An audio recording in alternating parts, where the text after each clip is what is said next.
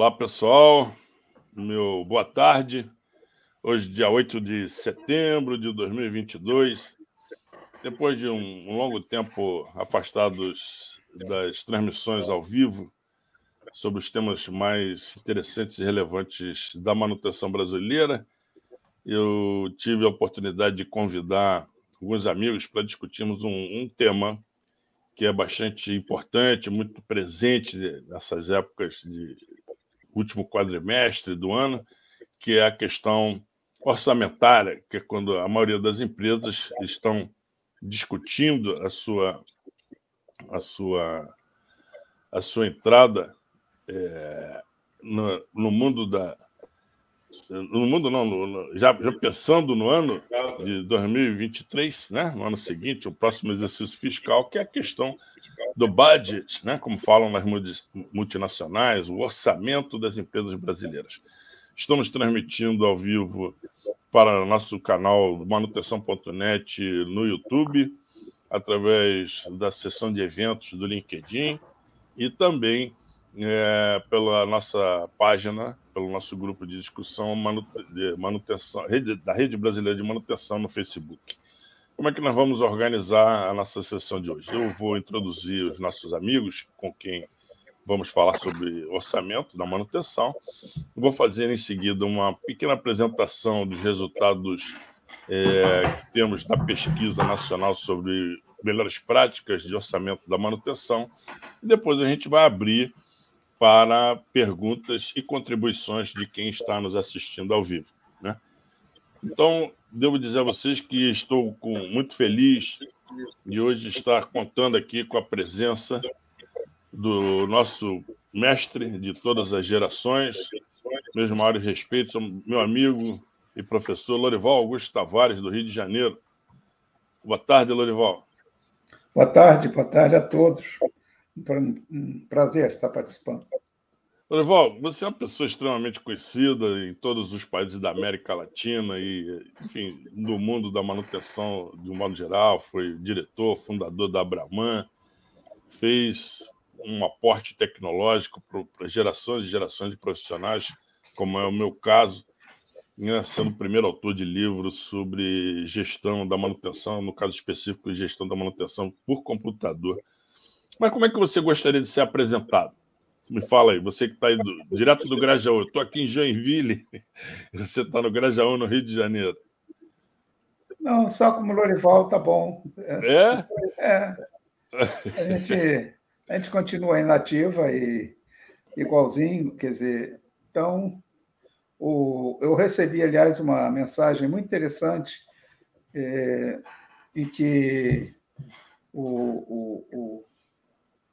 escreveram uma música aí pro Clint Eastwood, né? Não sei se vocês conheceram, tomaram conhecimento dessa. E a música diz, perguntaram para ele é até mais velho que eu, está com 92 anos agora, está com 10 anos mais que eu, estou com 82, e ele diz que qual era o segredo dele, e ele disse, todo dia eu acordo e digo, hoje o velho não entra. Então, eu estou dentro dessa mesma filosofia. Hoje o velho não entra. Acabou. Então, a gente vai levando enquanto pode.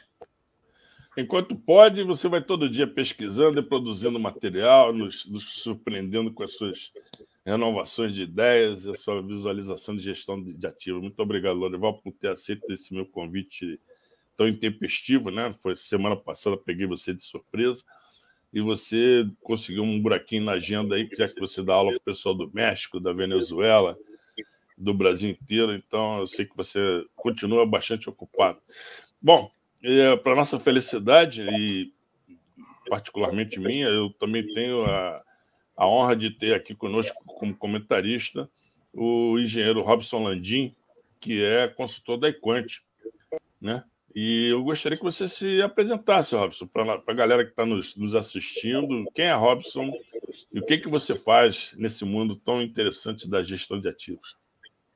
Bom, em primeiro lugar, eu quero agradecer pela oportunidade, pela gentileza e até pela honra, né, de tomar parte nesse grupo tão seleto aqui. Muito obrigado pelo convite, Paulo. Eu, Robson Landim, eu sou Country Manager da eQuantiq Consulting, uma consultoria especializada em gestão de ativos, através do sistema SAP, no que diz respeito aos módulos de manutenção, no caso o SAP PM para o ECC, o Asset Management para S4HANA.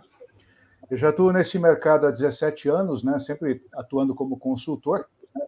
Eu passei aí por mais de 70 projetos em 40 e poucas empresas, mais ou menos, ao longo desses 17 anos, né? E eu fiquei muito feliz pelo convite, porque nesses 17 anos e nos diversos lugares que eu passei pelo mundo, aí acabei arrebanhando muita história para contar, né? Embora eu acho que eu vou aqui hoje mais aprender do que falar alguma coisa. Nada, queremos que você traga suas experiências. Não pode economizar, não. Tem que soltar o verbo e falar.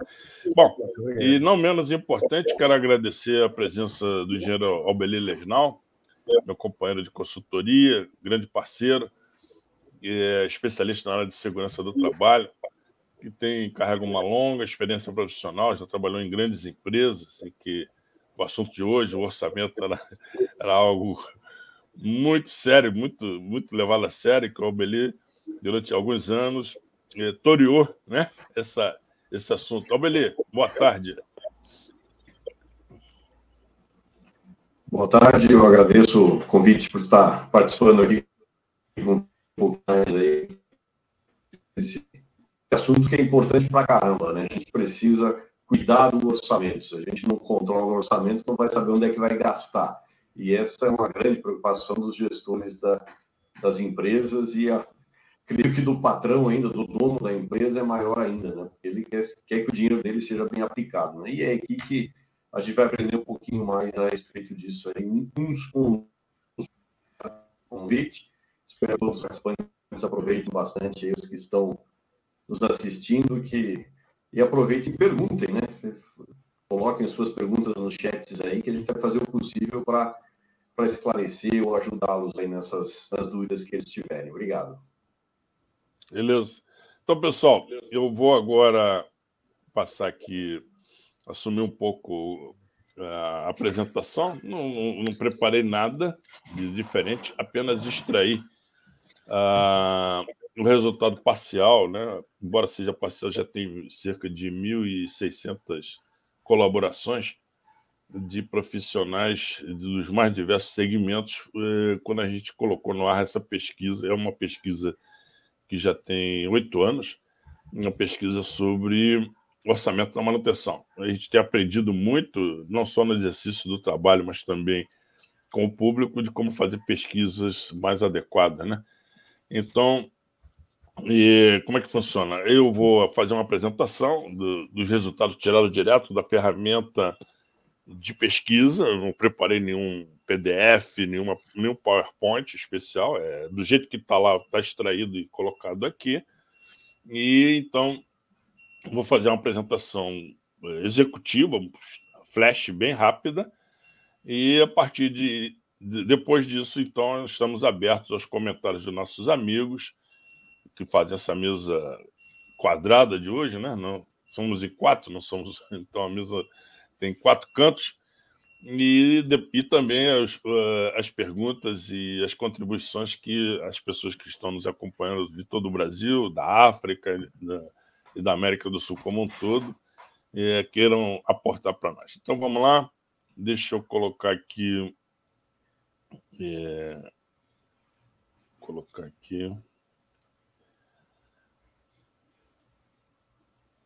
Estamos vendo aqui. Como é que está aí, Albeli? Como é que está a imagem? Pode ampliar, isso. Melhorou, mestre? Melhorou.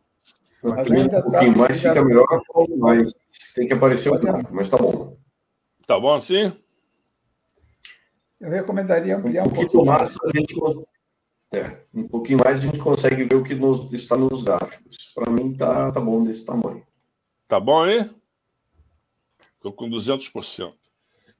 Então, a gente, como todas as pesquisas que fazemos através do site Indicadores de Gestão, tentamos qualificar o público, né, dimensionando as empresas, os segmentos e o porte das empresas através do número de funcionários, porque se você perguntar, por exemplo, qual é o faturamento, muitos profissionais que querem contribuir com a pesquisa não sabem dizer, então a gente faz o dimensionamento através do número de funcionários.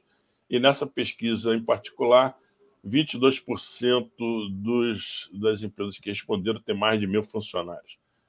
E aí a gente partiu direto para as perguntas, né? Sua empresa tem um processo organizado de discussão, construção e aprovação do orçamento para o ano seguinte?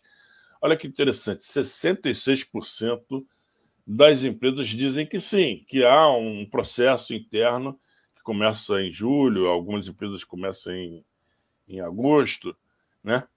E essas empresas, deixa eu colocar aqui, e essas empresas, acho que é melhor só direto aqui, né? E essas empresas, então, partem para a construção do orçamento. Próxima pergunta, perdão, pessoal, mas estou bastante resfriado. Em qual o cenário que os nossos colegas estão enfrentando para montar o orçamento do ano que vem, pensando na empresa como um todo? E 50,82% dos respondentes disseram que a produção e o faturamento para 2023 é um processo otimista, porque quase 51% disse que vai crescer um pouco e 21,31% disse que vai crescer bastante. Então, se a gente somar as duas, né, 72% dos profissionais que responderam a pergunta disseram que o orçamento vai crescer porque o faturamento vai crescer, né? Aí perguntamos, né, nas diversas componentes da gestão de manutenção, qual o nível de preocupação para o orçamento do ano que vem. Vejam vocês que onde se tem maior preocupação, né, é com relação à parte de planejamento e controle de manutenção, sendo que praticamente há um equilíbrio com relação a todos as vertentes, né, que fazem a composição das despesas de manutenção. Talvez pelo tamanho, né, de cada empresa, materiais de reposição é o que menos preocupa a galera de um modo geral. Parece que em termos de materiais sobressalentes, etc., não há uma grande preocupação, havendo preocupação com as demais componentes do orçamento da manutenção. Então, temos aqui esses gráficos especificamente, né, como é que está se comportando em relação ao planejamento e controle, consumíveis, etc., etc.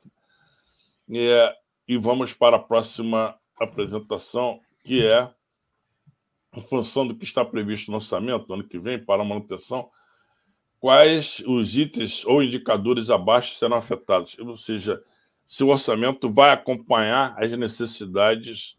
O orçamento da manutenção vai acompanhar as necessidades que a própria manutenção tem para entregar aquilo que se espera dela. E vocês vejam que o pessoal está otimista em relação à segurança do trabalho, com quase 64% dizendo que vai bem, né? Porém, o setor onde há uma maior preocupação, né, o item desses que foi apresentado aqui, é a taxa de falhas, é a que menos, digamos assim, seja menos positiva em relação à expectativa do pessoal, dado a grana, os recursos que vão receber em 2023. Há um certo equilíbrio, né, mostrando que esse setor da questão da segurança do trabalho, que até foge um pouco da área da manutenção, vai tudo bem. E o pessoal até está um pouco otimista com relação à satisfação dos clientes, está acreditando que o orçamento vai permitir fazer um trabalho que agrade a todos os setores da manutenção. Esse trabalho aqui eu estou passando rapidamente porque eu quero muito ouvir os comentários dos nossos convidados, né? Esse trabalho vai ser disponibilizado para o pessoal no nosso chat aí. Eu ou o Albeli vamos disponibilizar o link e vocês vão poder ter acesso ao PDF dessa pesquisa. Lembrando que para acesso ao relatório Flash de benchmark de qualquer das pesquisas que nós fazemos, basta responder a pesquisa e ir até o final, e aí você recebe gratuitamente o relatório. Em função do orçamento previsto para o próximo ano, o que vai acontecer com as políticas e as práticas de manutenção? E aqui, de novo, tivemos um equilíbrio, né, com a manutenção preditiva com 58%, a manutenção preventiva está sendo bem aquinhoada, com 60,23, e nos chama a atenção porque, no mesmo nível da preventiva, teremos investimento em automação. Não sei se o Landim, o Lorival, mesmo a Albeli tem alguma coisa, eu espero que vocês possam aportar alguma coisa que vocês têm percebido, mas as empresas estão, pelo menos as empresas de melhor porte, mais bem organizadas, estão investindo bastante em melhoria de seus processos, inclusive com automação. Então, continuando aqui, isso é um resultado da pesquisa, não é o que eu acho, ou o que eu penso, ou o que eu gostaria que fosse. É como o mercado está dizendo que vai acontecer com relação ao orçamento para 2023. Então, com relação ao percentual médio, né, você gasta com cada um dos itens que compõem a manutenção, já desde priscas eras, quando o Lorival era responsável pelo documento nacional lá da Abraman, que foi o primeiro trabalho feito nas Américas, acho que um trabalho pioneiro no mundo, levantando dados sobre a manutenção.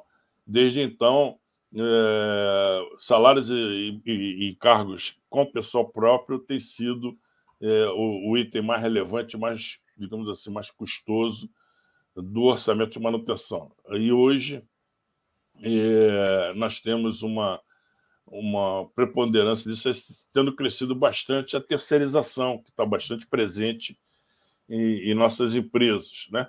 E aí, uma coisa que chama a atenção é que materiais e peças sobressalentes está em terceiro lugar do ponto de vista de consumo. É de se observar que o pessoal aumentou bastante, né? Está prevendo... Perdão, de novo. O pessoal está prevendo, ainda nesse ano, gastar bastante com treinamento pessoal, porque esse é até motivo da palestra, né, mestre Lorival, da minha apresentação no curso de pós-graduação que a gente tem na PUC, que é o fato de que a manutenção cada vez mais está absorvendo responsabilidades de diversos assuntos que não eram inerentes à sua área, como é o caso dos assuntos de compliance, né? Environment social e governança. Mestre, se tiver qualquer observação a fazer, a qualquer momento você pode me interromper. Você também, Landim. Não, só que você trocou, né? Você falou que terceirização aparece em terceiro lugar, mas materiais é que aparece em terceiro, tá só... Não, aparece aqui em percentual, é terceiro com 15,51%. Materiais está com 23,52%. Pois é, materiais em segundo lugar. Segundo lugar. Pois é, você falou que terceirização estava em segundo lugar na hora que você falou. Ah, então... Data vênia, peço desculpa. Não, é que no gráfico, na apresentação do gráfico, realmente a terceirização aparece em segundo. Mas sim, não em termos de sua posição. Só isso. Isso, verdade. Está aqui, que é 15,51%. Esses contratos contínuos ou não, em parte de terceiros, é muito interessante porque isso significa uma sofisticação em termos de administração da manutenção, né? Pelos mais diversos aspectos que possa ter em termos de contratação de serviço. E já pensando para o ano que vem, né, que se vai mudar muita coisa em relação ao que a pergunta anterior é sobre 2022. E agora, pensando em 2023, né, como é que vai ficar o negócio? E não muda muito, sendo que os serviços de terceiros, né, continuam em terceiro lugar, mestre, né? Parece em segundo ali a barrinha no gráfico, mas continua em terceiro, mas tem... um aumento interessante aqui, né, que pode parecer que é pequeno, que é a questão aqui de termos percentuais, né, que vai fazer com que materiais sobressalentes diminuam um pouquinho. Tá aqui, ó, cai de 23,52 para 20,93, com um pequeno decréscimo também em relação ao pessoal próprio. E o que sobe são outras despesas diversas. Aqui já é aquilo que eu tinha observado. O orçamento da manutenção está se modificando. Uma série de itens, uma série de responsabilidades que não eram da manutenção começam a aparecer na aba da manutenção. Bom, continuando a nossa resposta das pesquisas, né, chegamos ao custo médio total de manutenção pelo faturamento.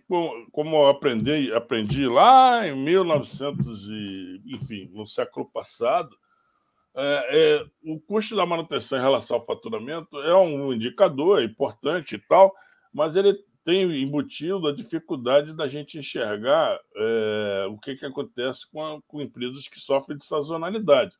Então, agora mesmo, o preço do petróleo foi lá para as alturas, o custo da manutenção das indústrias de petróleo, tanto na fase de refino, produção, exploração, ficou parado, porque o custo é em reais, né? A maior parte é em reais, e o preço do item é em dólares subindo. Mesma coisa com empresas que trabalham com commodities. Então, o faturamento é algo que varia muito de acordo com o mercado, subindo e descendo de lucratividade, e a manutenção tem uma certa estabilidade. Então, esse é um indicador que a gente sempre apura, mas lembrando que há uma dificuldade disso aí.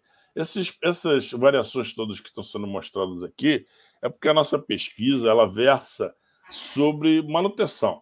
Então, estão presentes 56 segmentos na apresentação, nessa participação dessa pesquisa. Tem indústria farmacêutica, indústria de cosméticos, setor de bebidas alcoólicas e bebidas carbonatadas, temos açúcar e álcool, indústria de cimento, fertilizantes, mineradoras, siderúrgicas, está todo mundo junto. Portanto, a variação de custo da manutenção, né, em relação ao custo em relação à manutenção, ao faturamento, quanto ao custo de produção e operação, a tela que eu estou mostrando aqui para vocês, varia muito, né, em função do tipo de processo que estejamos falando. Com relação ao faturamento, né, em construção, né, projetado da manutenção, há uma queda bastante interessante do custo de manutenção, né? Projetado da manutenção, exatamente em função de todas essas priorizações. Chegando ao final da pesquisa, a gente perguntou, né, considerando o custo a ser orçado para o ano que vem e a contrapartida de performance que a manutenção deve oferecer, o orçamento esperado para o próximo ano será favorável que se alcance os objetivos e mesmo as metas técnicas do mesmo ano? Usando o tipo de resposta do Net Promoter Score, né, em que as perguntas até 5 são consideradas atribuições negativas, de 5 a 8 são consideradas neutro, e 9 e 10 são consideradas positivas. Olha o reloginho que ele está mostrando. Está mostrando que o custo orçado para o ano que vem não vai ser suficiente para atender a tudo que se espera da manutenção. E aí a gente perguntou, né, como é que vai ser a equipe de manutenção? Se ela vai aumentar, né, ou vai diminuir, ou vai ficar do mesmo tamanho. Então, 38,71% do pessoal disse que vai aumentar. Isso é bastante interessante, Lorival, porque Lorival, Landim e Albeli, porque não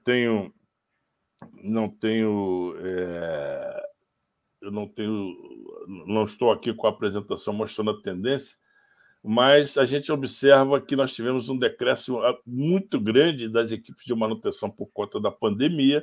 Muitas empresas diminuíram sensivelmente as suas equipes e não fizeram terceirizações, simplesmente diminuíram em função da crise em si. E agora as empresas estão repondo as suas equipes, né? Então, há um aumento, mas porque houve uma diminuição sensível nos 2 últimos anos. Então, dito isso, vamos aqui trazer os nossos comentaristas. Amigos, comentários a respeito do que a gente acabou de falar. Se vocês quiserem trazer mais algum assunto. Eu com a devida vênia dos demais, eu gostaria de só fazer um comentário com relação à questão do custo de manutenção do faturamento, que é um índice que é usado há muito tempo. Sim. Inclusive, tem até publicações internacionais que falam desse índice. E o valor que apareceu aqui, como maior valor, maior opção, ele é baixo, muito baixo. Eu observei que o segundo maior valor é justamente em torno de 5%, e aparece um valor alto também de 10%.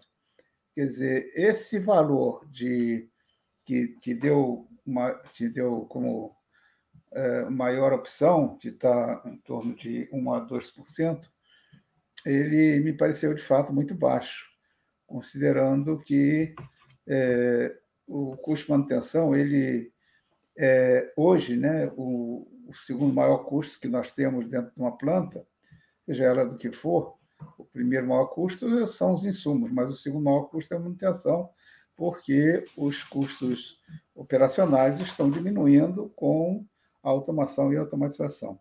Então, essa questão do valor de custo de manutenção aparecer baixo está um pouco, talvez, relacionada com aquilo que você falou.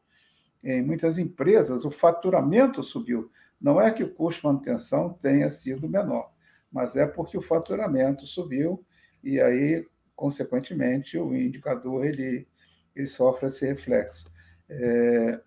Eu diria que alguns segmentos, mesmo com a pandemia, alguns segmentos tiveram os seus valores elevados astronomicamente, né? Como é o caso de muitos setores relacionados com a máquinas, né? Máquinas principalmente relacionadas com hospitais, e também a parte de química farmacêutica, ela teve um aumento violento de demanda, né?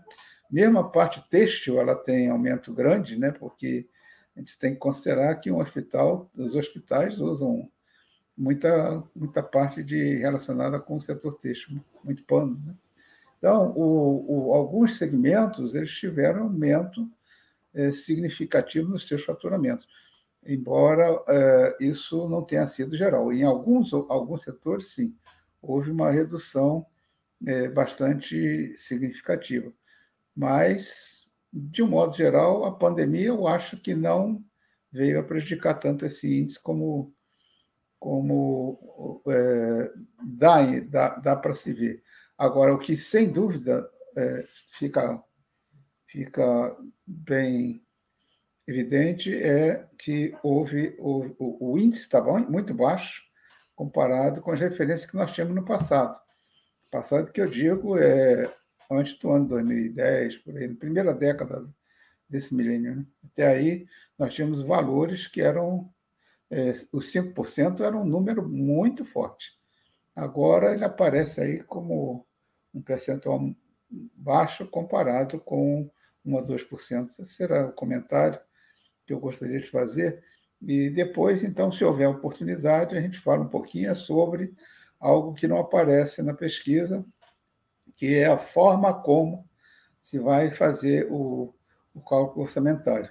Se continua-se naquele método antigo e tradicional, que era o método estático, que você pega o valor do ano passado e joga um percentual em cima, ou se você tem o dinâmico, que você vai reajustando, ou orçamento base zero, ou orçamento baseado nas atividades, baseado em atividades, que são os quatro métodos mais usados.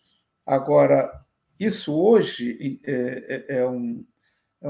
é muito arriscado você fazer o orçamento tradicional, o orçamento estático e dinâmico, porque nós estamos tendo mudanças que estão acontecendo sem nenhum aviso prévio, né? Como foi o caso da pandemia. Esse ano nós tivemos aí, já no ano passado, nós tivemos o problema da guerra, e que não acabou como todo mundo achava que ia acabar rápido, ela continua rolando. Esse ano temos um ano aí que a política vai influenciar bastante com as eleições. Enfim, há muita coisa acontecendo e você usar métodos tradicionais é um pouco perigoso. E outra coisa que, só para não tomar muito tempo e deixar os outros falarem, eu sou absolutamente um aficionado, nos dias de hoje, da terceirização. Então, eu sou muito, muito a favor, em função das mudanças tecnológicas que nós estamos tendo, por causa da indústria 4.0, e os próprios outros fatores, como você ainda agora citou, a questão do petróleo. Então, você ter um efetivo muito alto de manutenção própria, não só de pessoal, mas também de máquinas. Por exemplo, ter uma oficina com torno, com furadeira, com não sei mais o quê. Isso eu acho hoje muito, muito inadequado para o momento que nós estamos, de mudanças que nós estamos tendo, e mudanças que são imprevisíveis. Quem é que, há 5 anos atrás, ia dizer que nós íamos ter uma pandemia mundial? Isso são coisas que nem o mágico de Oz ele conseguiria descobrir. Então, esses métodos tradicionais de fazer orçamento não são bons, a meu ver, e também sou muito a favor da terceirização, que, de certo modo, justifica o valor que, até aquela confusão que você fez, do crescimento da terceirização. De fato, está crescendo e vai crescer, e deve crescer. Essa é a minha opinião. Não só a terceirização de pessoas, mas também de serviços e de equipamentos. Encerro por aí. Não, encerra nada. Daqui a pouco vamos voltar a esse assunto. Quero ouvir o Robson. Robson Landim. Você está... Isso aí, Robson. Vamos lá. Estou passando na frente da Albeli, hein? Então, a nossa visão aqui, né, falando pelo meu nome ou pela eQuantiq, sempre é baseada na prestação de serviços, né, de soluções tecnológicas e sistêmicas, apoiando a parte de gestão de ativos, né? Nós trabalhamos em toda a América Latina, desde aqui da Cone Sul, indo até a América Central, já chegamos aos Estados Unidos, e a gente enxerga, assim, de maneira muito profunda o mercado no que diz respeito a essa questão de orçamento, esse momento, por exemplo, do ano é um momento muito próspero para nosso mercado, porque é o período que nós chamamos de safra, né? Que é quando o pessoal começa a fechar os budgets e buscam soluções existentes no mercado, né? Como nós trabalhamos com o SAP é uma solução assim, voltada principalmente para o mercado de grandes empresas, as maiores empresas, né, do mercado, chegando até o middle market, mas não é o core principal do SAP. Então, o que acontece? A nossa capacidade de enxergar o mercado através da aquisição de sistema tem uma sintonia muito grande. Por quê? A palavra de ordem hoje é confiabilidade. Na semana passada, para você ter uma ideia, eu participei do primeiro evento, né, de confiabilidade, o primeiro seminário de confiabilidade que a Transpetro promoveu. Teve mais de 120 pessoas cada dia. Uma movimentação muito grande, né, de profissionais de primeira linha. E nós fomos lá falar a respeito do quê? Das soluções de confiabilidade e iniciativas preditivas da SAP. O fato é o seguinte, essas soluções elas já foram criadas pela SAP faz aproximadamente uns 5 anos. Né?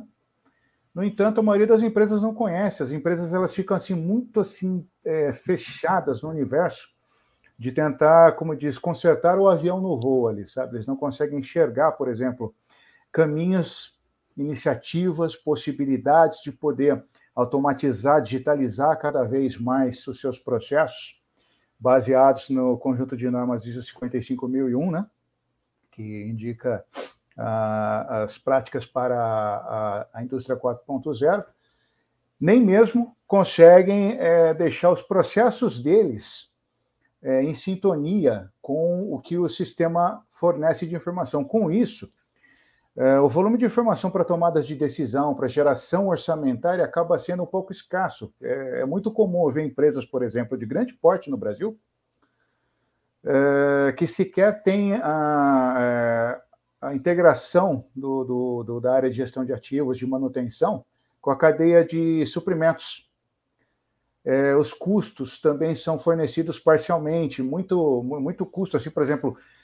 mão de obra de terceiro, sobressalentes, em algumas empresas simplesmente não são lançados pela manutenção para a área de custos. Os custos são buscados de outras maneiras, e o que acontece? A gente percebe uma precariedade justamente na troca de informação entre as empresas, que é uma coisa que, tipo assim, falando de SAP, né, embora nós tenhamos outras diversas tecnologias no mercado, a gente vê que o pessoal assim, ainda está muito assim, sem conhecimento do que o mercado oferece de solução.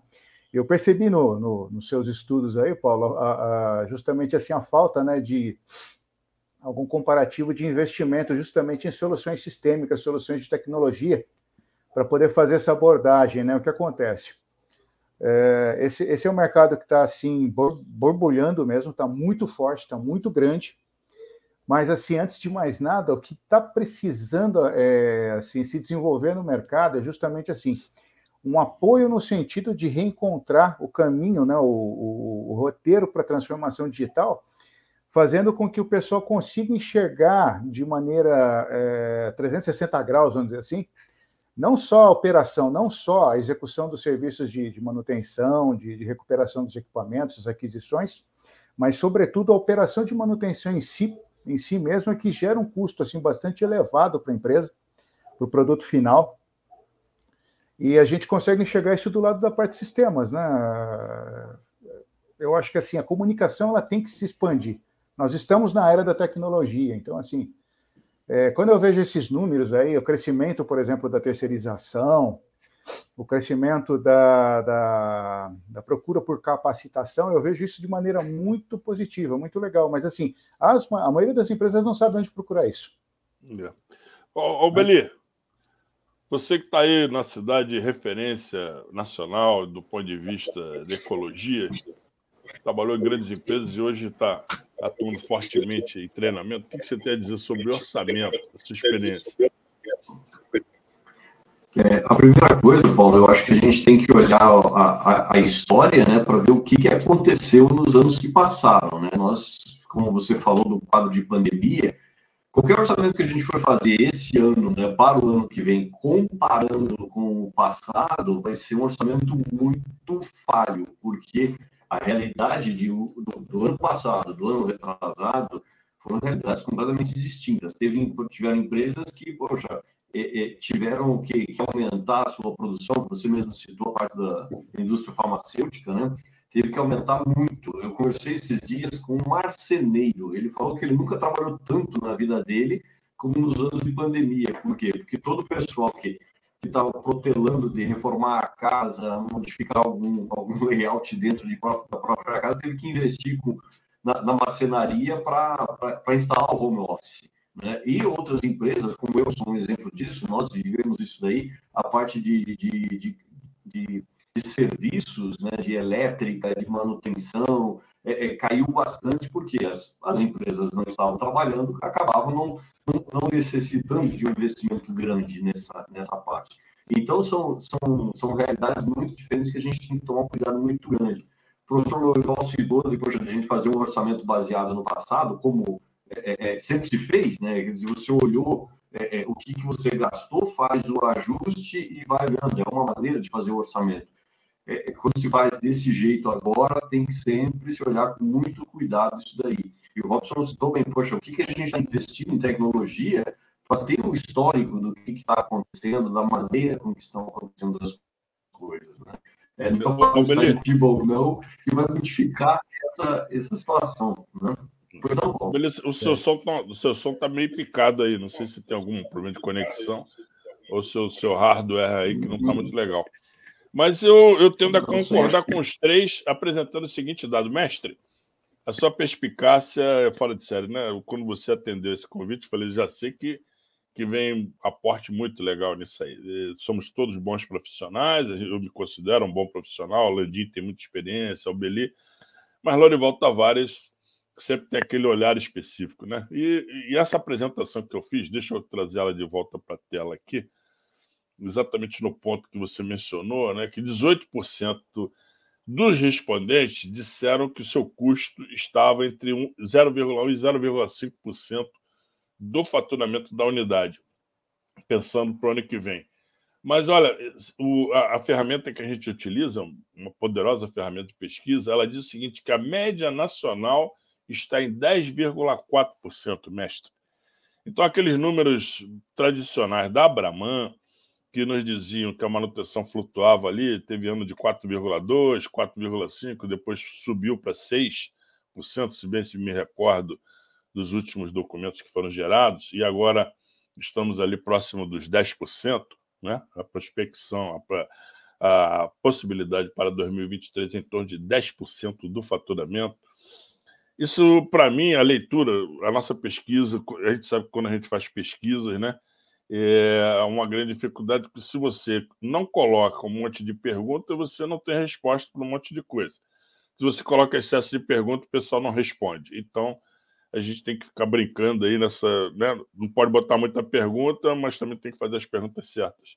O que eu posso dizer da minha experiência de campo é o seguinte: a manutenção hoje ela é responsável, por exemplo, pela destinação de resíduos. É um custo que antes não era da manutenção. É, nós tínhamos treinamentos. Quais os treinamentos que eram obrigatórios? Praticamente nenhum. Hoje temos uma série de NRs, mestre Albeli aí é professor da área de segurança do trabalho, em que são as empresas obrigadas a ter um compliance muito forte. O orçamento de manutenção, originariamente, nunca foi uma preocupação da manutenção. A manutenção se preocupava em manter os ativos funcionando. O velho ataque aos defeitos e às falhas. A pessoa não estava nem aí para os custos, porque a justificativa é você não quer tudo funcionando, então isso tem um custo. Quando, de repente, começaram a vir, o pessoal da contabilidade é que estabeleceu. E em tantos anos de consultoria em campo, Landim, que já fizemos, você, Lorival, desafio. Quem foi que encontrou um plano de contas feito pelo pessoal da manutenção? O plano de contas, que é onde, né, é destinado cada um valorzinho lá, lubrificantes, combustíveis, salários, benefícios, as linhas onde são colocados sobressalentes, isso é feito pelo pessoal da contabilidade. A Albeli trabalhou num grande jornal que a gente fez uma consultoria para eles lá. A manutenção tinha duas linhas para você colocar despesa. Então, o sistema de contábil não lhe permitia fazer um ajuste, né, uma visualização inteligente da gestão dos ativos. E hoje a manutenção está absorvendo uma série de funções que antes não lhe cabia. Eu tenho encontrado, muito comumente, lá as empresas da área de manutenção são responsáveis pela parte de utilidades. Então, operação e manutenção de caldeiras, a operação e manutenção de estações de tratamento de esgoto e afluentes, né? Uma série de responsabilidades hoje que são desse composto dos chamados indicadores não operacionais e não financeiros, que são os aspectos sociais e de governança e compliance, estão caindo na manutenção. Então, a manutenção ela não é que o custo esteja maior, é que simplesmente ela está se adequando em relação ao número de responsabilidades. Então, o que essa pesquisa mostra é que na parte financeira isso também está sendo sentido, né? Antigamente, era possível você contratar qualquer empresa aí, que não tinha problema nenhum com relação à documentação, impostos, isso era comum, você contratar qualquer um. Agora não, todo mundo tem que ter nota fiscal. Parece até que descobrimos o planeta. Então, a indústria 4.0, a internet das coisas, a parte de automação, está fazendo uma grande diferença na abordagem da manutenção. Por isso que o orçamento da manutenção, para mim, ele é como o plano diretor de manutenção. Pode vir um ou outro antes, né? Você faz um plano diretor de manutenção e isso vai ter uma abordagem, daí o orçamento, ou você faz o orçamento e daí você tira um plano diretor de manutenção, como está na ISO 55.001. O que você tem a dizer, mestre? Estou vendo que você está se balançando aí na cadeira aí.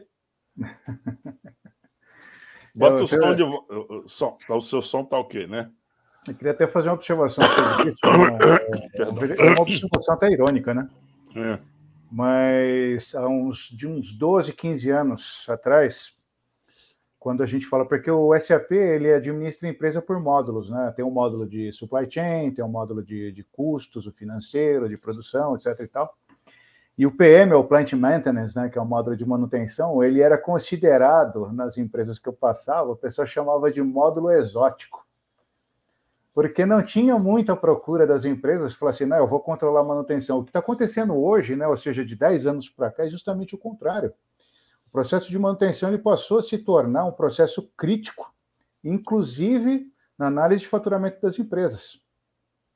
Então, assim, para se ver que, assim, você comentou sobre a indústria 4.0, não tem coisa mais importante hoje do que justamente essa troca de informações rápida da maneira como está sendo propagada, para que o pessoal perceba a importância de orçamentar, de gerar o budget de manutenção, ter realmente esse valor controlado e pegar esse empenho e levar para o valor final do produto ou do serviço das empresas, sabe?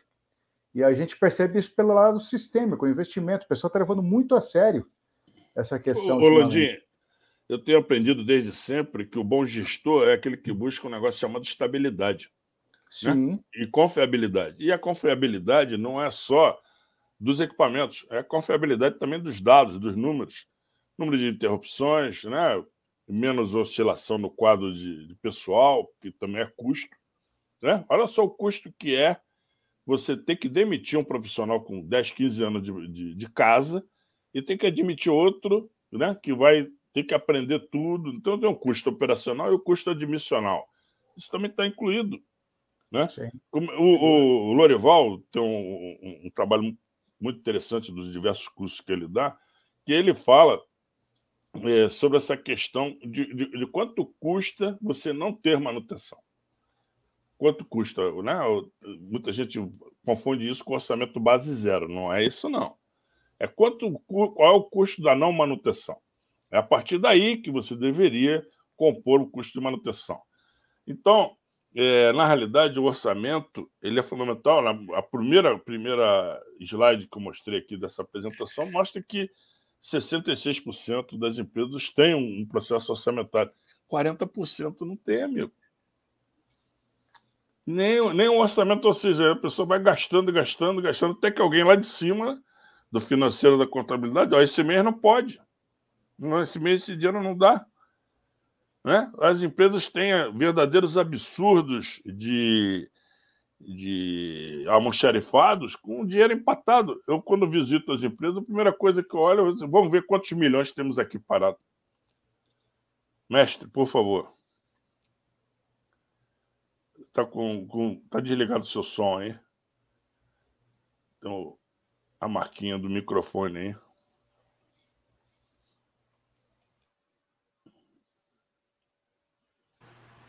Aí... A coisa é pior que isso.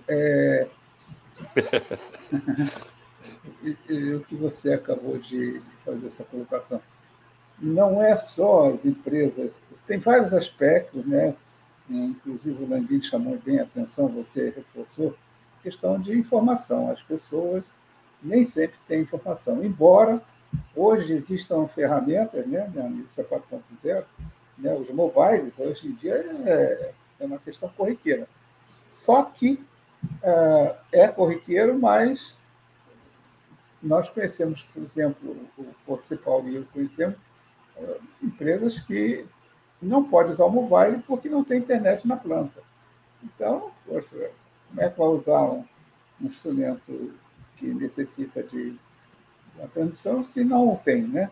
E já por outro lado, nós tivemos aí umas experiências com relação a empresas em que elas absorvem totalmente a administração do almoxarifado, esse ponto aí que você destacou como um dos pontos críticos. E aí vem o outro absurdo, não é só você ter almoxarifado mal controlado, não controlado, é você ter almoxarifado com peças de máquinas que foram desativadas e que você está administrando. Nem sabe disso. E olha, nós chegamos a encontrar 30% de peças de equipamentos desativados sendo administradas no almoxarifado. É loucura, né? Isso aí é realmente loucura. Mas, por outro lado, nós estamos percebendo que a manutenção ela está começando a absorver essa área de administração de materiais que ela utiliza, né? Não só sobressalente como material de consumo. E o avanço também, você disse muito bem, né? De manutenção observando algumas atividades de operação, você esqueceu um ponto aí que é imensamente importante, e nesse caso o Albeli conhece muito, muito bem, que é o setor elétrico, né? A parte elétrica. Manutenção absorvendo a operação de equipamentos elétricos, né? Então, a subestação, enfim, a distribuição interna, Quer dizer, coisas que nem se pensava no passado. Agora, as mudanças estão acontecendo e as empresas têm que se adaptar. Ou se adapta ou não aguenta a concorrência, não. Eu costumo dizer, mestre, lembrar uma historinha, né? À medida que a gente vai ganhando experiência, a gente vai acumulando histórias. E o pessoal dizia o seguinte, quando você não sabe para onde vai colocar determinada despesa, onde é que você coloca ela? Né? Lá na manutenção. Se tem um item que vai ser desativado, onde você coloca? Lá na manutenção. Você tem o primeiro lugar onde eu trabalhei, nós tínhamos guardadas as duas cadeiras do presidente da empresa. As cadeiras tinham sido renovadas, e o pessoal não tinha onde colocar, poltronas velhas, já, enfim, imprestáveis, mas vai que... Então elas estavam lá na manutenção. Estava guardada, quando eu cheguei, tinha uma área lá que tinha duas, um plástico em cima. O que é isso? Não, isso é a poltrona do homem. Já tem, ele comprou poltrona nova, mas a cadeira tem que guardar aí, porque você vai que ele precisa. Né? Então, eu guarda. Empresa, posso te interromper só um minutinho, porque por favor. É filérico, mas é verdadeiro.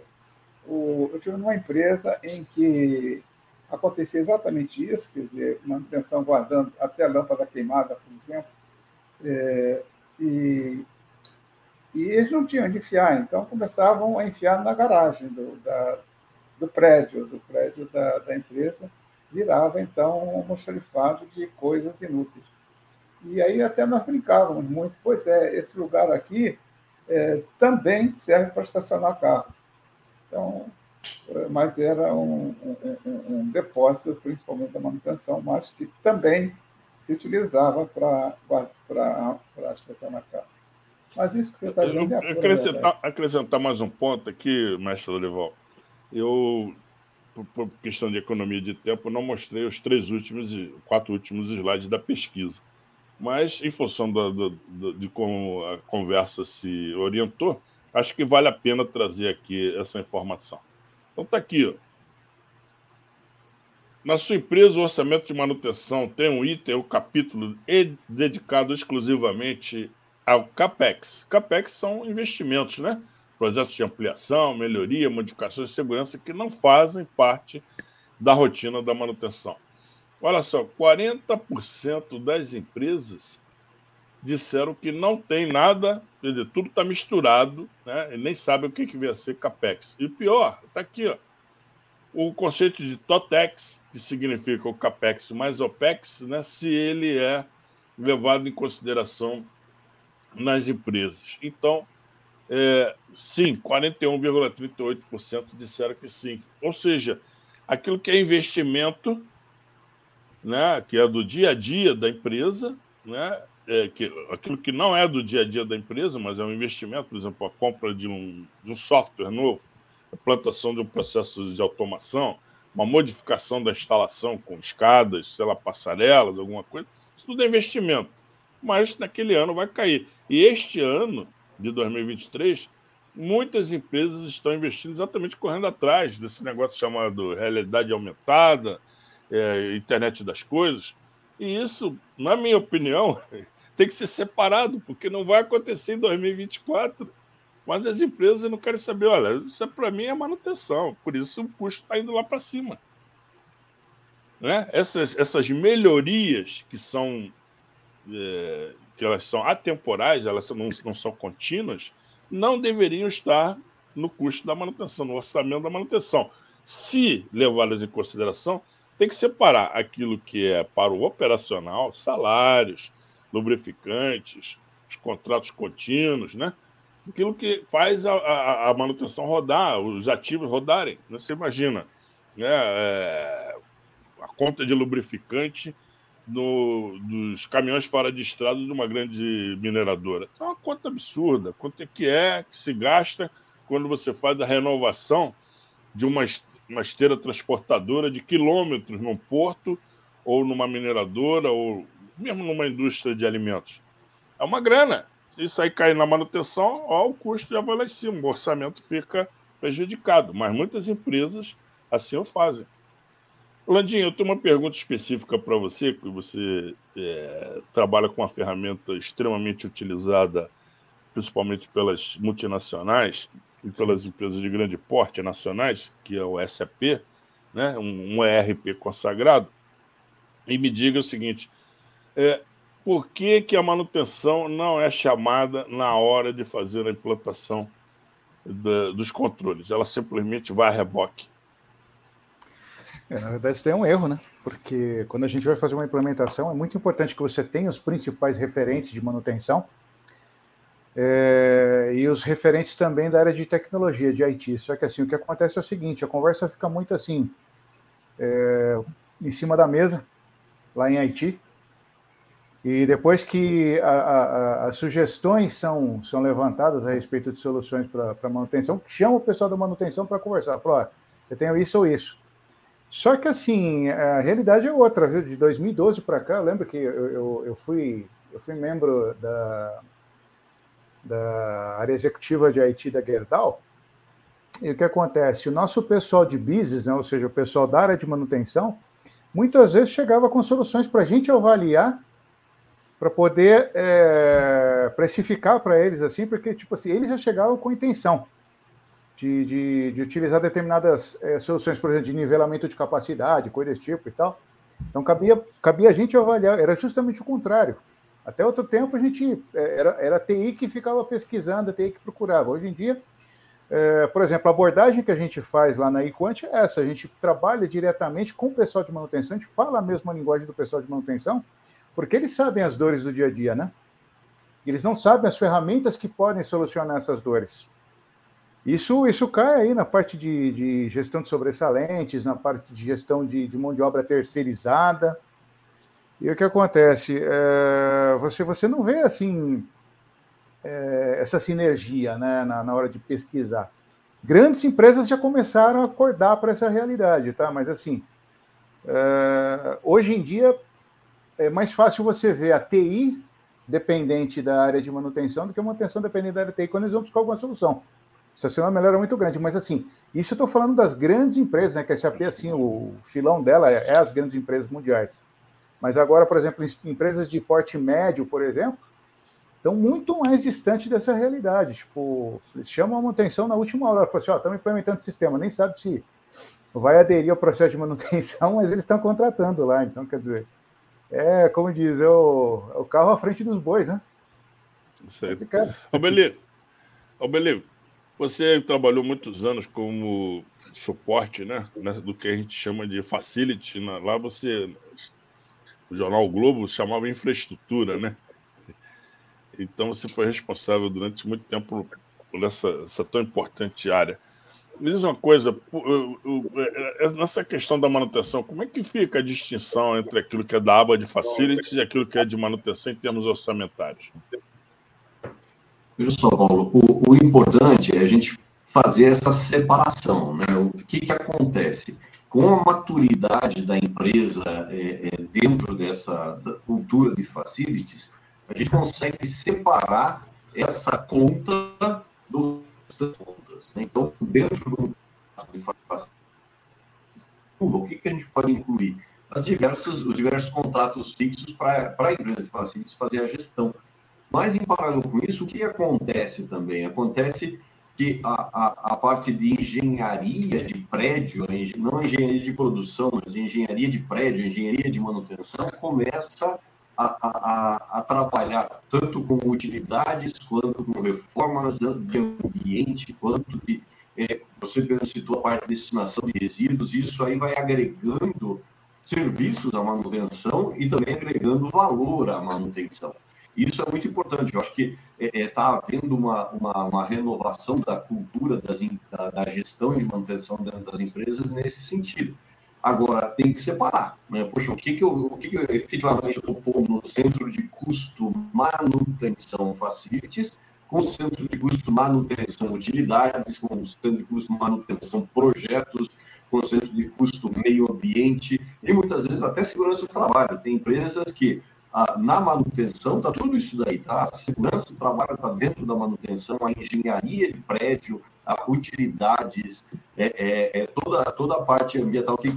Quer dizer, o que não é produto, o que não é produção, cai numa outra conta. Que conta que a gente chama? Manutenção. Então, existe engenharia de produto e existe a engenharia de manutenção que vai fazer o controle de todo esse restante. O importante é você, dentro da gestão da manutenção, fazer essa separação desses custos, para saber, poxa, o que eu realmente gasto com manutenção da planta, com a manutenção da fábrica, com a manutenção do prédio, com as utilidades, com o meio ambiente, e isso aí é uma dor de cabeça para o gestor, né? Poxa, quem é o dono desse dinheiro, né? Quem é o dono do dinheiro? O gestor da manutenção, da engenharia. E ele que vai fazer. Não, isso é no centro de custo tal, é trabalho de formiguinha, né? Veio um fornecedor almoçar conosco, né? Poxa, de quem é a conta desse almoço do fornecedor? Quem tem que pagar essa conta? Ah, é o fulano ou é o Beltrano? Quer dizer, é uma engenharia de manutenção, é engenharia de facilities, é engenharia de segurança do trabalho.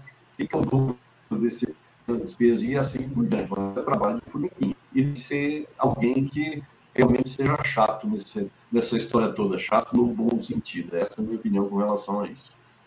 Isso. Bom, pessoal, nosso compromisso com relação ao tempo é firme, né? Estamos passando um pouquinho da hora. Eu quero as considerações finais e vou fazer só uma perguntinha que acredito seja importante para quem está nos assistindo ou vai assistir depois, mais tarde, né? Eu tive hoje, pelo WhatsApp, muita gente perguntando se a nossa conversa ia ficar gravada, que as pessoas, às vezes, não podem acessar no horário de trabalho essas redes que nós estamos utilizando e querem ver o que a gente conversou em um horário mais adiantado, mais à noite. Então, vou perguntar para o mestre Lorival. Mestre, o orçamento está sendo discutido. O que não pode ser esquecido para que a gente efetivamente tenha um bom desempenho da manutenção em 2023, com tantas coisas em aberto, aí, como foi mencionado, a indústria 4.0, guerra da Ucrânia, problemas os mais diversos de logística, faltando chip no mercado, empresas sumindo, empresas aparecendo, tecnologias morrendo. Como é que se faz para montar o orçamento 2023? Qual é a dica? Bom, em primeiro lugar, é a integração corporativa, né? Isso esse tipo feito da pergunta que a gente faz e sai correndo, né? Não, em primeiro lugar, e sem dúvida, é a corporatividade, a integração corporativa. Ou seja, todo mundo tem que estar envolvido nesse processo e está participativo. O segundo ponto, isso foi bem ventilado aqui, é a questão da informação. Se você não tem informação, você não tem como fazer processo de gestão nenhum. O terceiro aspecto aí que se deve levar em consideração é a troca do CAPEX pelo OPEX. Então, ou seja, você procurar, em função justamente dessas mudanças que estão acontecendo e algumas que a gente nem sabe que vão acontecer, você ter mais flexibilidade com relação ao manuseio do dinheiro e não jogar tudo e deixar o dinheiro empatado, parado, sem você poder depois até nem se arrepender, você pode, porque já era. Então, essas são as minhas três principais comentários, mas obviamente os demais vão ter comentários muito mais importantes. Excelente, mestre. Repito a pergunta para você, Landim. Qual é a recomendação que você daria para as recomendações, no plural, para quem está se debatendo com relação ao orçamento? Tem dois pontos que eu acho muito importantes. Um é vicioso no mercado brasileiro, e parte desde o governo, desde os investimentos públicos até os investimentos privados, que é investimento na infraestrutura. Tá? O Brasil é muito precário em investimento em infraestrutura, não enxerga com bons olhos esse quesito, que é algo assim, absolutamente básico nas operações das indústrias na Europa e nos Estados Unidos. O Brasil ainda está literalmente capengando, né? Investimento de infra, você vê que, por exemplo, as comunicações elas estão andando assim a passos de tartaruga, enquanto que você já tem, por exemplo, na Europa, o 5G funcionando perfeitamente bem. Aqui a implementação ela vai levar ainda alguns anos, né? As principais cidades brasileiras já têm. As principais. Uma cidade do lado, por exemplo, no meu caso aqui, eu moro em Santo André, que é do lado de São Paulo, E o 5G nem entrou aqui ainda e tem a previsão de entrar só em 2025, para você ter uma ideia. Então, o que acontece? Esse é um exemplo de infraestrutura que está andando assim a passo de tartaruga. E o segundo ponto, que é muito importante, é a transparência na comunicação e na integração, como o próprio professor Lorival falou, entre os diversos setores, né? Porque o que acontece é, como dizem, muitas vezes, até algum tempo, a manutenção era vista como filho feio, né? Todo mundo escondia debaixo da mesa ali, debaixo da toalha da mesa. E hoje não, hoje já ficou bastante claro que se não houver uma sinergia das áreas, incluindo a manutenção, a empresa ela vai ficar sempre com o seu CAPEX e o seu OPEX vendidos, né? Então, minhas sugestões aí principais, entre diversas outras que a gente pode levantar aqui, ficar falando horas a fio, na verdade.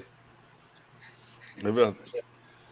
Bom, amigos, estamos chegando aos finalmente aqui da nossa apresentação.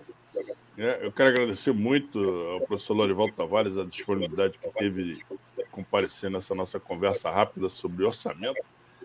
Meu amigo particular, meu amigo, meu meio-irmão, que a vida me ofereceu, graças a Deus, Albeli Legnal, sempre me dando força em muitas coisas, a gente trabalha juntos há bastante tempo. Quero agradecer ao Robson, uma contribuição fantástica, porque o Robson é um especialista em uma ferramenta que é largamente utilizada na gestão de ativos, e a sua visão orçamentária realmente criou de muita importância para muita gente, né, que trabalha com SAP, porque o orçamento, né, é algo assim fundamental. Imagina você olhar para dentro da sua própria casa, né? Então, há algum tempo atrás, tínhamos a conta do telefone. Hoje tem a conta do Netflix, aí já tem a conta do celular, aí tem uma outra conta específica para a ferramenta não sei das quantas, o aplicativo... Isso tudo eram coisas que não existiam, né? Na época do ferro a vapor, né, mestre Lorival? Tinha o escovão antes disso, tá, doutor? Antes do ferro-vapor, ferro-vapor já era um avanço, né? Nós tínhamos aí a primeira geração, que era o escovão para você passar cera no chão. Eu me lembro que meu primeiro salário, olha, isso faz muito tempo, eu foi para comprar um objeto, um artigo que era super luxo, né? Que era uma enceradeira para substituir o escovão que a mamãe usava em casa lá para encerar a casa. Então, eu sou do tempo da primeira evolução mesmo, da zero, né? Da indústria 0.0, né? Que é o trabalho braçal. Né? Ferro a vapor já é a 1.0, quer dizer, então... O Lorival é da época molecular, o Landim. Sabe qual é a molecular? É quando você tinha que mandar um recado, hoje a gente manda pelo WhatsApp e tal. Na época do Lorival, você mandava um moleque lá. Aprendi mais uma. O moleque lá significa molecular, né? A corruptela que dela é da época em que a gente mandava um recado para alguém que saia correndo para fazer o anúncio de alguma coisa, fazer um pedido. Desliga esse negócio aí! Era um guri que saia correndo para avisar lá pela fábrica, saia correndo lá pela usina. Era a famosa estafeta, né? Estafeta, O Lorival trabalhou numa usina, isso ele não conta, mas ele trabalhou numa usina que o pessoal usava bandeirinha. E o pessoal que fazia sinalização lá. Não chegava a isso, não, mas era... Olha, a gente gerava hora de serviço no mimeógrafo alto. Uau! Né? Que é antes do Xerox. Xerox, quando chegou, poxa, que novidade. A gente saía todo pintado de azul, porque aquela porcaria do mimeógrafo era horrível, né? Mimeógrafo alto. Era assim que a gente reproduzia a ordem de serviço. Bom, eu quero agradecer finalmente a todo mundo que nos assistiu e que ainda vai nos assistir no YouTube, nas redes sociais. Qualquer pergunta que vocês tenham, qualquer comentário, por favor, deixem por escrito que a gente vai continuar na conversa. Na semana que vem, teremos um novo assunto, nós vamos falar sobre compliance. Teremos um grupo bastante interessante para discutir esse aspecto hoje tão premente nas empresas e que o pessoal da manutenção não pode ficar para trás. Não deve ficar para trás no orçamento, muito menos em compliance. Quero agradecer, então, a todos. Pessoal, muito obrigado pela presença. Não deixe de deixar seu registro do que acharam da conversa de hoje. Se tiverem temas para nos proporem, também estamos aí à disposição. Grande abraço, amigos. Até a próxima. Muito obrigado. Obrigado, mestre. Obrigado, Albeli. Robson, um grande abraço. Encerrando aqui. Tchau.